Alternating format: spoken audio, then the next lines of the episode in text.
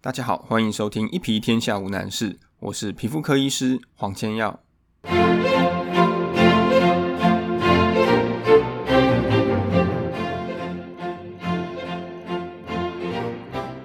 我们今天要来谈吃东西跟皮肤过敏的关系。吃这件事在台湾人或者是说整个华人文化圈都是非常重要的一个概念。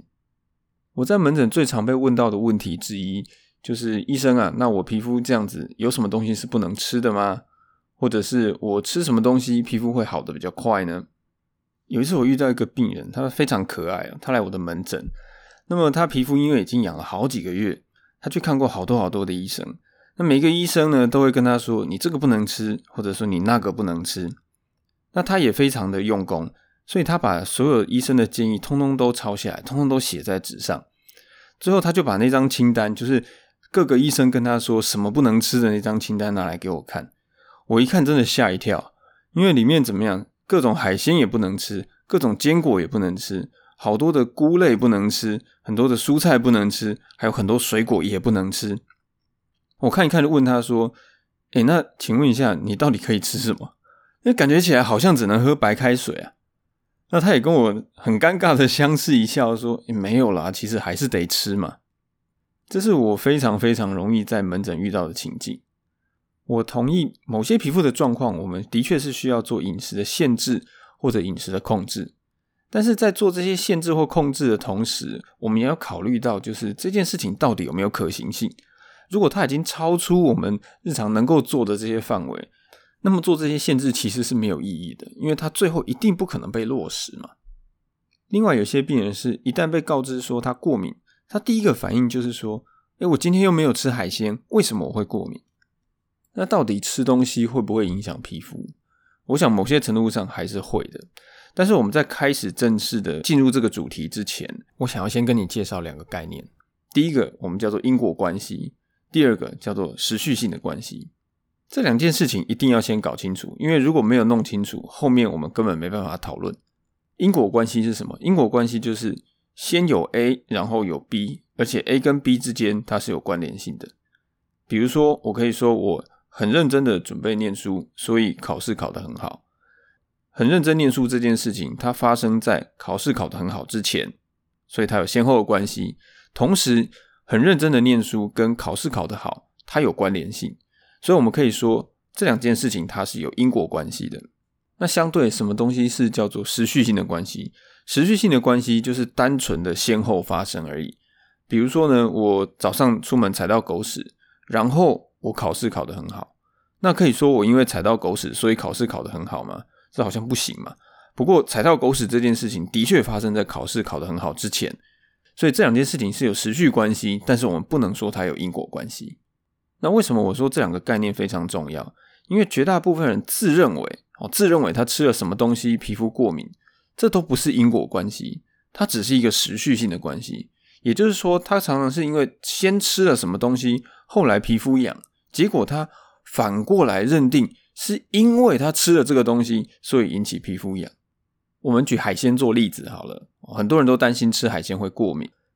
在门诊我也常常会遇到啊，他可能会说我中午吃了虾子以后，傍晚开始皮肤痒，所以他是因为虾子引起皮肤过敏。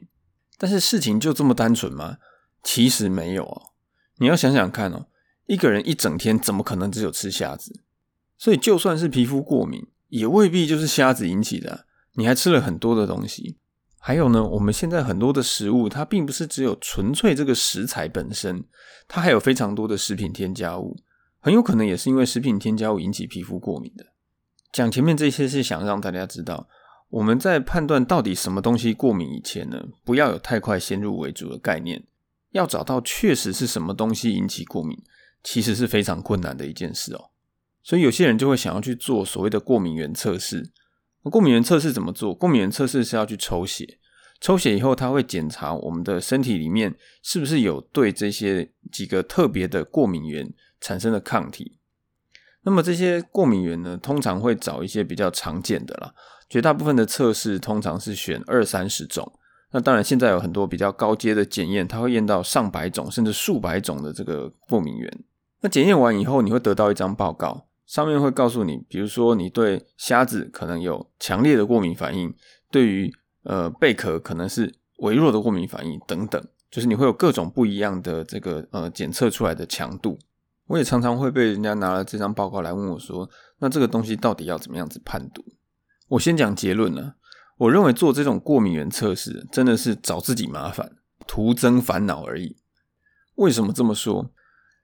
这些过敏原测试不外乎有两方面的检验，一方面就是食物，包括各种坚果啊、啊虾子、螃蟹等等这种海鲜类的。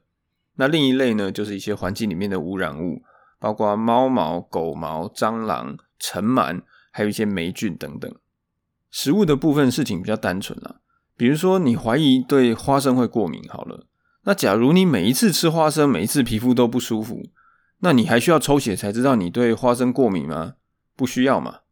至于环境的污染物是这样子啦，这些东西都是我们不希望它有的，比如说你一定不希望家里有很多的蟑螂或者有很多的霉菌，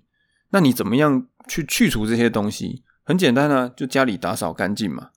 那打扫环境这件事情是我们本来就要做的嘛，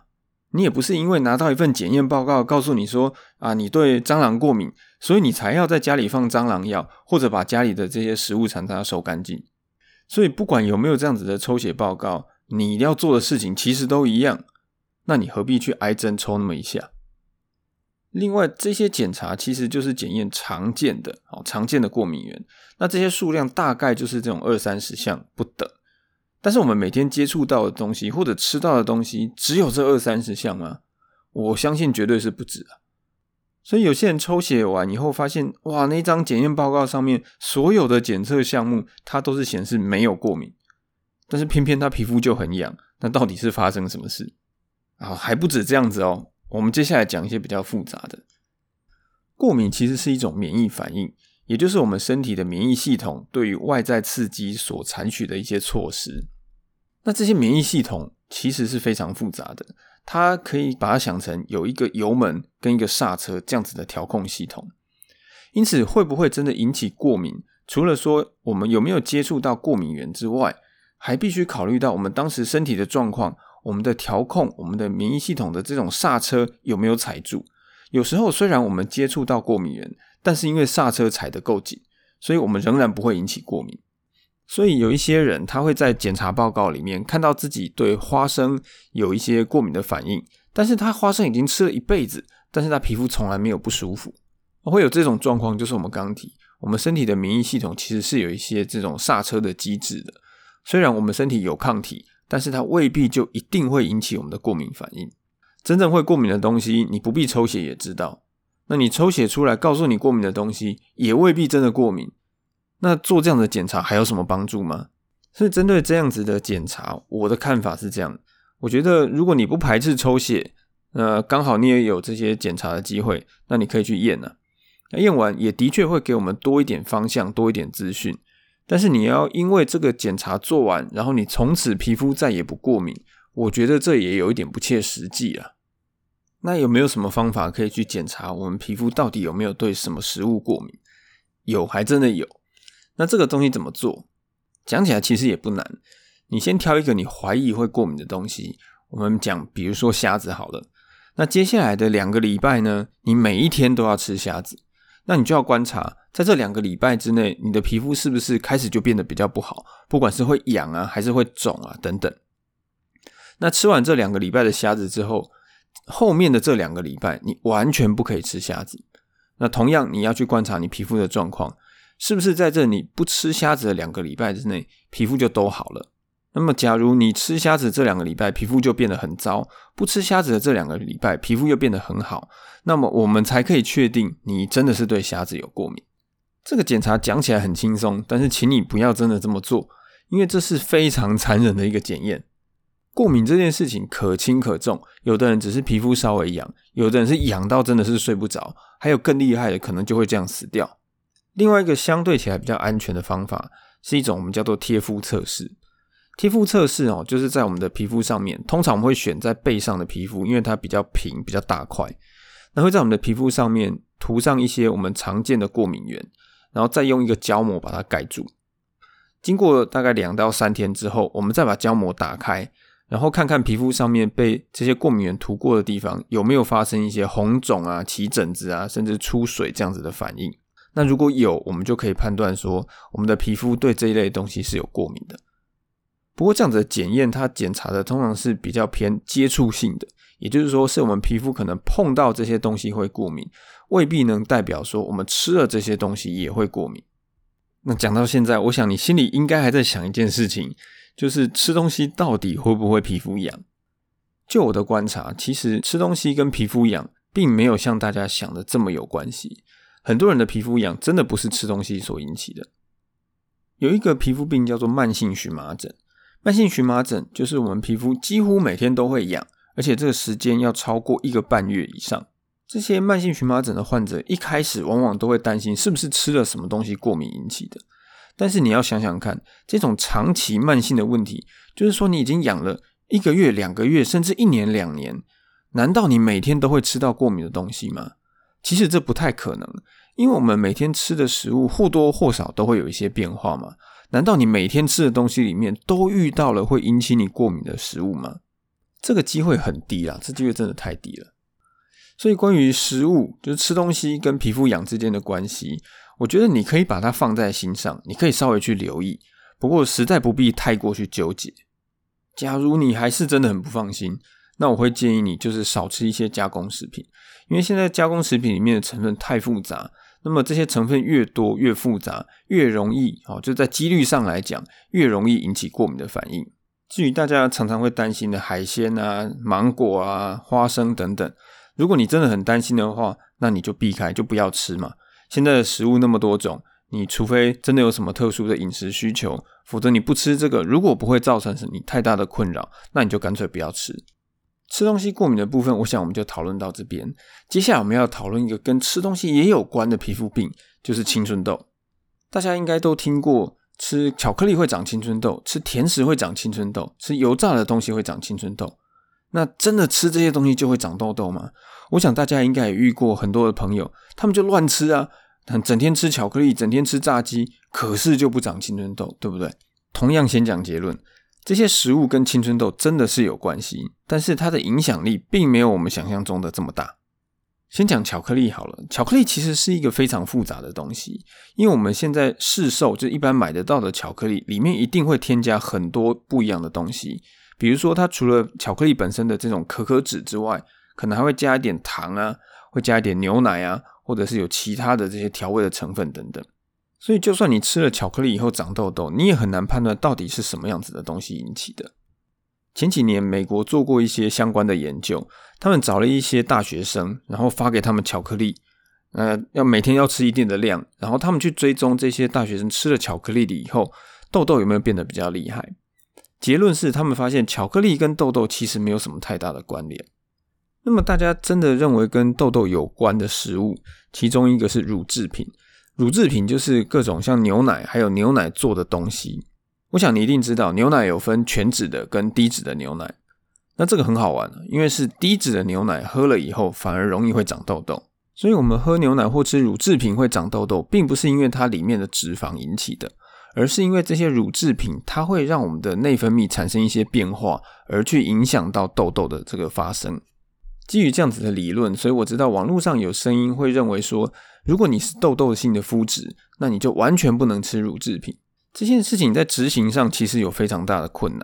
因为乳制品并不是只有牛奶本身，任何有添加牛奶的东西你都不能吃，包括说 cheese 也不能吃，奶茶，有一些咖啡里面会添加奶精等等，你也不能喝，然后更不用说很多的面包、糕点等等，里面或许都会有乳制品。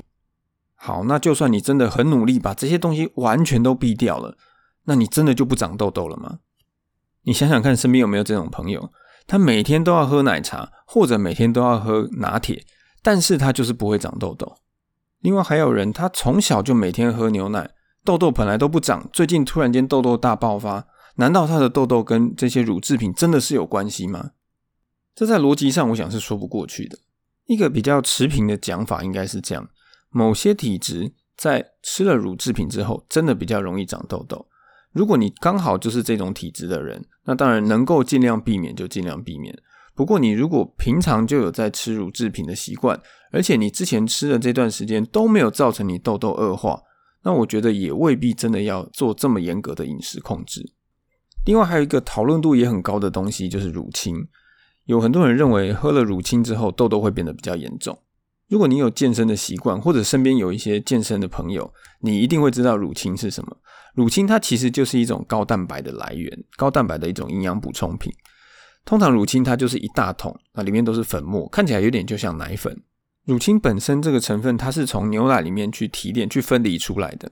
但是我们一般在市面上买得到的乳清并不是只有单单的乳清蛋白这样的成分，它里面一定还会加一些氨基酸，然后为了它增添它喝起来的口感，它可能会加一些像甜味剂，像一些复形剂等等，